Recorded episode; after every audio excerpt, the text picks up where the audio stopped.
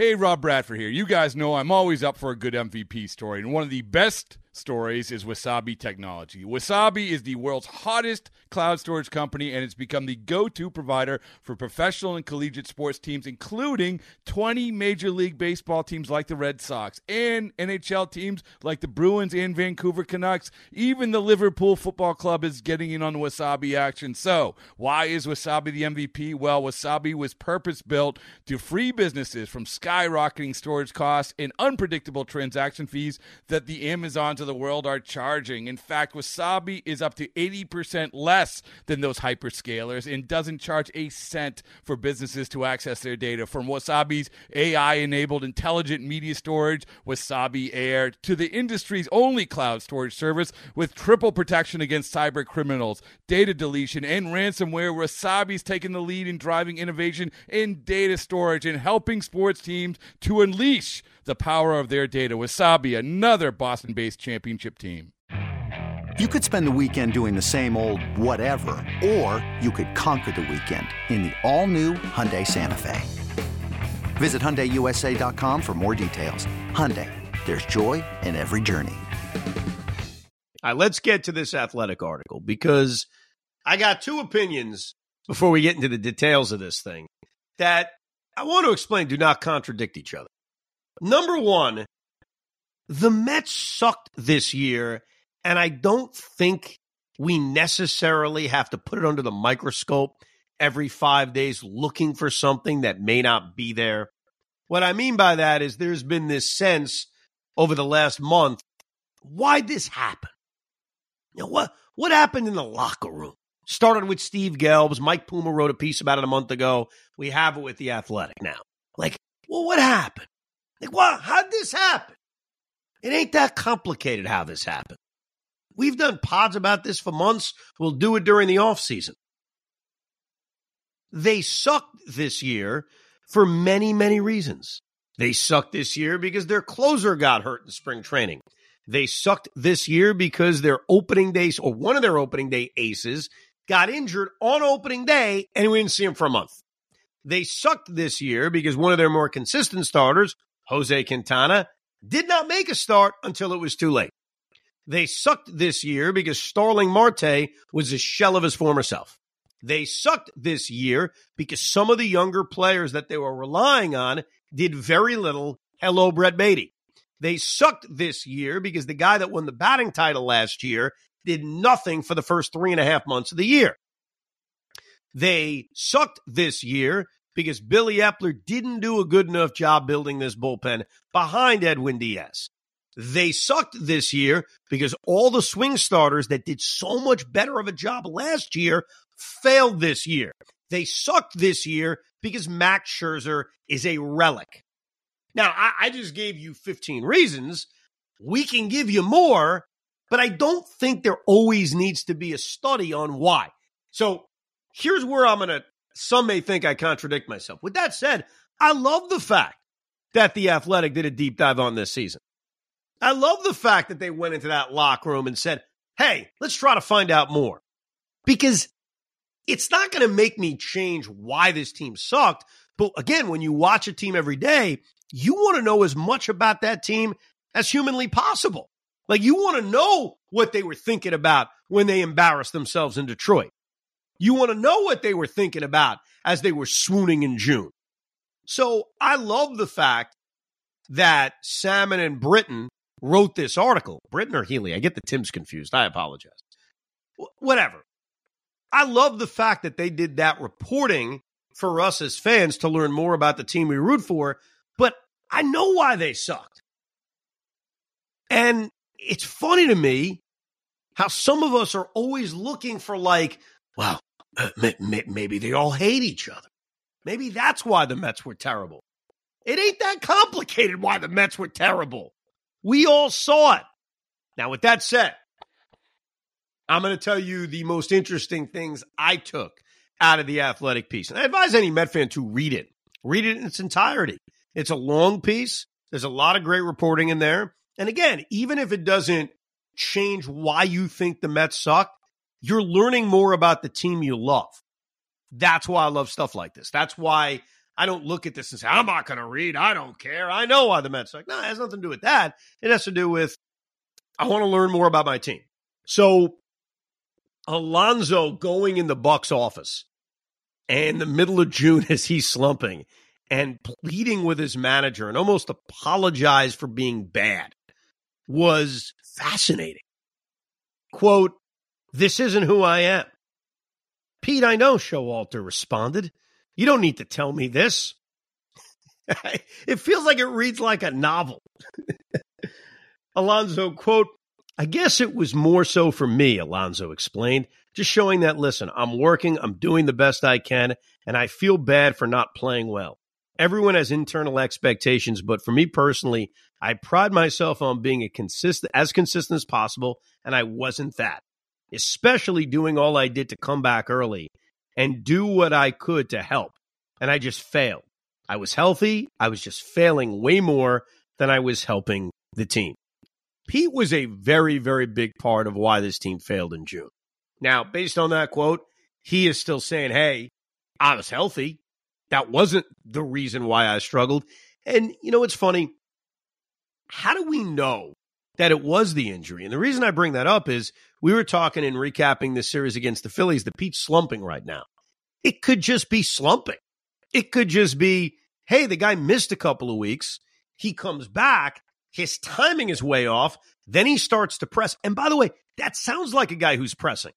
A guy going into the manager's office and essentially apologizing for being terrible, that, that to me sounds like a guy who's eventually going to start to press.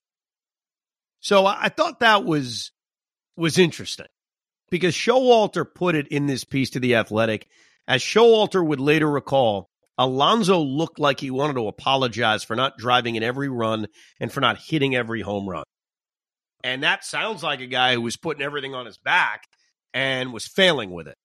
And look, that was an absolute huge part of their struggles in June when they went 7 to 19 and went from being in a legitimate pennant race to completely falling out of it. No question about it. The other thing, and I, and I know this got a lot more attention, but let's dive into it, was the Tommy Pham stuff. so I'll read this part for you. Lindor had held himself accountable after every crushing loss during a prolonged slump of his own, answering every question from every reporter every day. Tommy Pham respected Lindor's accountability as a leader, how hard he worked, and never placed blame on elders. As the Athletic reported earlier in the month, the conversation started with Pham explaining that he wanted New York to roll out more than one batting practice group because he used that time to work on live reads in the outfield. Okay. So Pham said, I want more BP so I can work on what I'm doing in the outfield. With Lindor, Pham felt comfortable sharing something that roamed in his mind after observing how often some players in the clubhouse played games like pool. Pham says he told Lindor, out of all the teams I played on, this is the least hardest working group of position players I ever played with. Now, we all read that and there's two reactions. Number one, you want to attack Tommy Pham because that, that's what we do sometimes. You attack the messenger when you don't like the message. Now, we need to be fair about this and take a step back. Tommy Pham has been around Major League Baseball. He's been on a bunch of teams. I know everybody likes to cite the fight that he had or the slap in the face he had over fantasy football, but I don't believe Tommy Pham would just pull that kind of comment out of his ass. He genuinely felt as if the position players in this locker room was, quote, the least hardest working group of position players I ever played with. Now, because that's his opinion, doesn't mean it's true, doesn't mean the Mets were a bunch of lazy bums. But when you have a season like this and you have so many guys underachieving, you read that comment, and some of us will say, Is that why we sucked? were guys not working hard? Now, this continues and it's important. Opinions varied on the subject. Per Pham's recollection, the players at the restaurant, because he went out to dinner with Lindor, Alvarez, Eduardo Escobar, were three of the names of the guys that were there. In further explaining his comments later, uh, I'm sorry, the players at the restaurant seemed receptive to what he had to say, which I'm taking as the extra batting practice stuff. In further explaining his comments later, he added that he had a lot of respect for the work ethics of team leaders Francisco Lindor, Pete Alonso, and Brandon Nimmo. Okay. Now, here's where your brain goes next. So Tommy Pham is saying, least hardest working clubhouse of position players I've ever seen.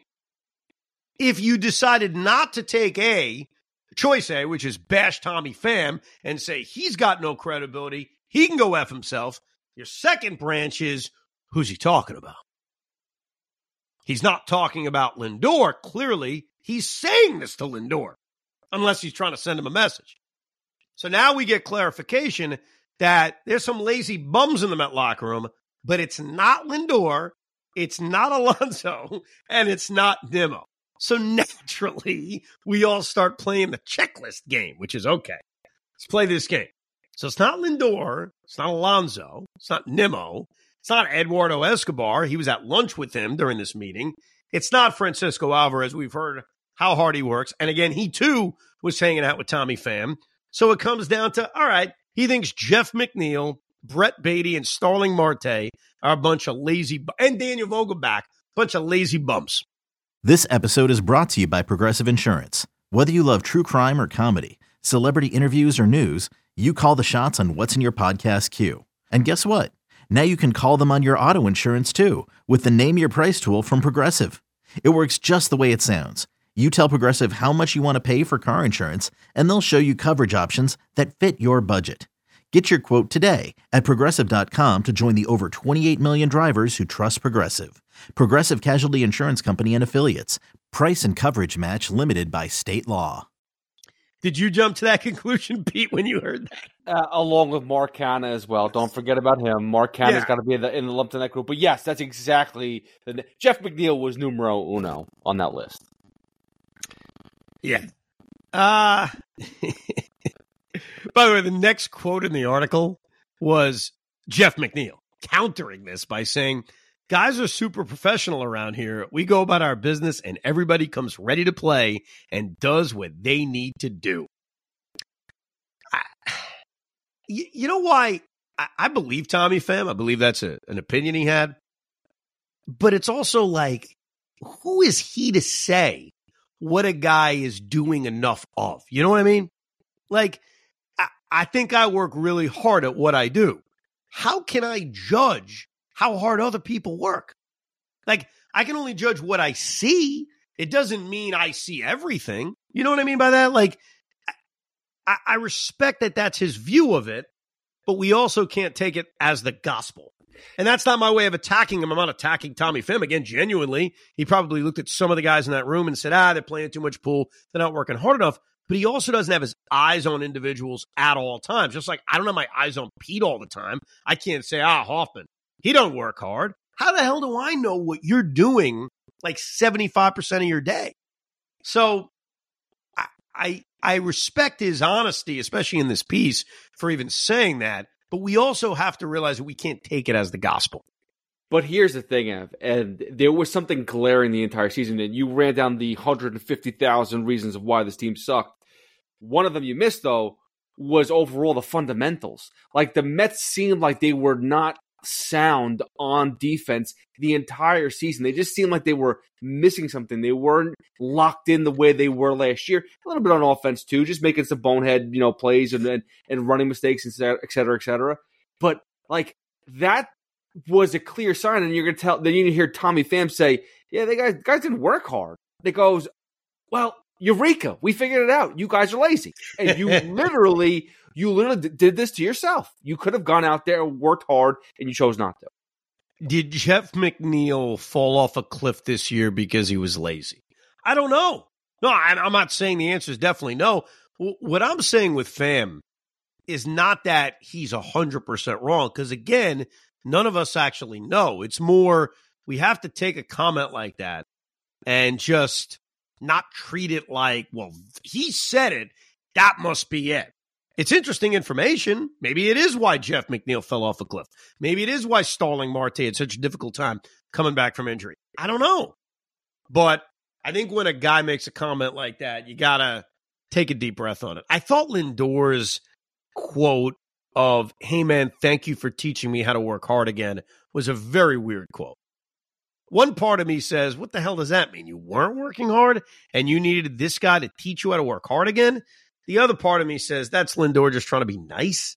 Like, hey, Tommy, I had such a great time with you. Thank you for insert compliment. I'll go with making me work hard again. A very, very strange quote. I hope Lindor realized that that quote does not make him look good, even though Pham respected his work ethic. So again, if we're taking his comments to mean all that much, uh, he respected Francisco's work ethic. By the way, I didn't get to the comment that actually bothered me the most. The Pham one got the most attention. It's not the comment that bothered me the most. I'm going to tell you the comment that bothered me the most. Are you ready? Ready for this one? Even before Edwin Diaz's injury, the Met front office had drawn criticism for its approach to bullpen depth. At one point, the group sought optionable relievers over experience, which we talked a lot about, but due to either injury, excuse me, but due to either injury or poor performance, no one from this second tier was able to stick around. The Mets had already re signed Adam Ottavino. They had David Robertson. So even without Diaz, they believed they would have a few capable options. Here's where it gets bad. And they held out hope of Diaz one day returning in September to propel a postseason surge. Throughout the season's first couple of months, Adam Ottavino would often tell David Robertson, quote, let's just hang in there and the trumpets are going to play and everything will be all right. What? Well, well, hold on a second. Nobody actually believed that Edwin Diaz was going to come back. No one believed that. If he did come back, it would have been an added bonus. And you're telling me that in the midst of this season, throughout the season's first couple of months, so that sounds like through April, May, and June, Adam Ottavino would tell David Robertson, who was great, by the way, till he got traded to the Marlins, hey guys, we should just hang in there because the trumpets are going to play and it's going to save us? Like, first of all, as an athlete, are you supposed to even think that way? Are you supposed to think about the other athlete that's going to come back on the white horse to save you? I, I tell you, Pete, that comment bothers me a hundred times more than Tommy Pham deciding who works hard and doesn't work hard. It just seems that this team was delusional slash hungover from last year that they thought that this was going to be yes. an easy ride to the playoffs. And I, I got to be honest, I was one of the first people to say that too. I thought that we walked into the season going like a guaranteed playoff spot. Not going to be division, but we're going to make it to the playoffs. It's going to be easy.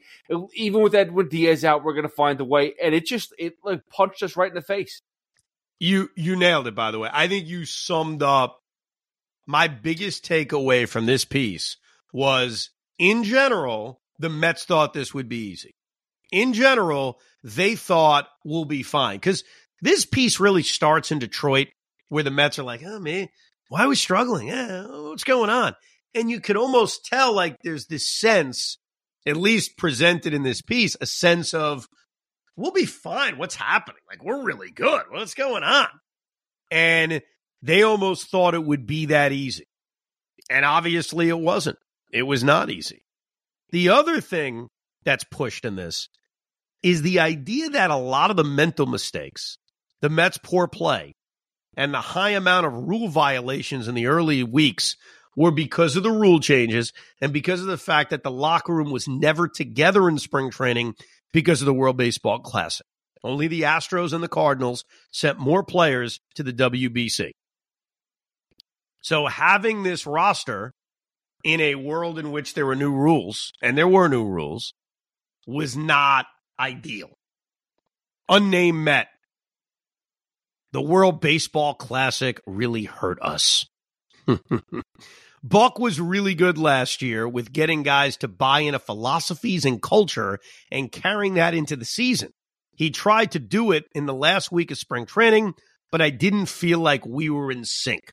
So the excuse of guys were away for the WBC. And that's an unnamed Met. Here's an on the record Met, Brandon Nimmo, calling it BS. Quote, as for as the way spring training went, we had a bunch of professionals who understood how to play the game and what to do. Maybe it took a little bit of time, but I don't think you can argue that because we went seven and three on that early West Coast trip. April was not an issue. And I, I, was thinking the same thing. Anytime I hear WBC, guys not being around, the rule changes, the Diaz injury we get. We all know how important Edwin Diaz was to this team last year and how important he would have been to this team this year. In an alternate universe that has Edwin Diaz in the Met bullpen, yeah, they're better. I think we all know that. But the idea that the pitch clock, the amount of times you could throw over to first base, the crackdown on sticky stuff, like all of that was somehow the demise of the Mets. It is tough to kind of compute that when they got off to a good start. The Mets looked like a good team in April. I remember being so giddy with you, Pete, during that West Coast trip. And even when they lost the final two games to the Giants, there was a sense of that's ah, okay. It's all right. Still seven and three. Didn't end the way we wanted to, but don't worry, things are good. And then after that, the season really spiraled.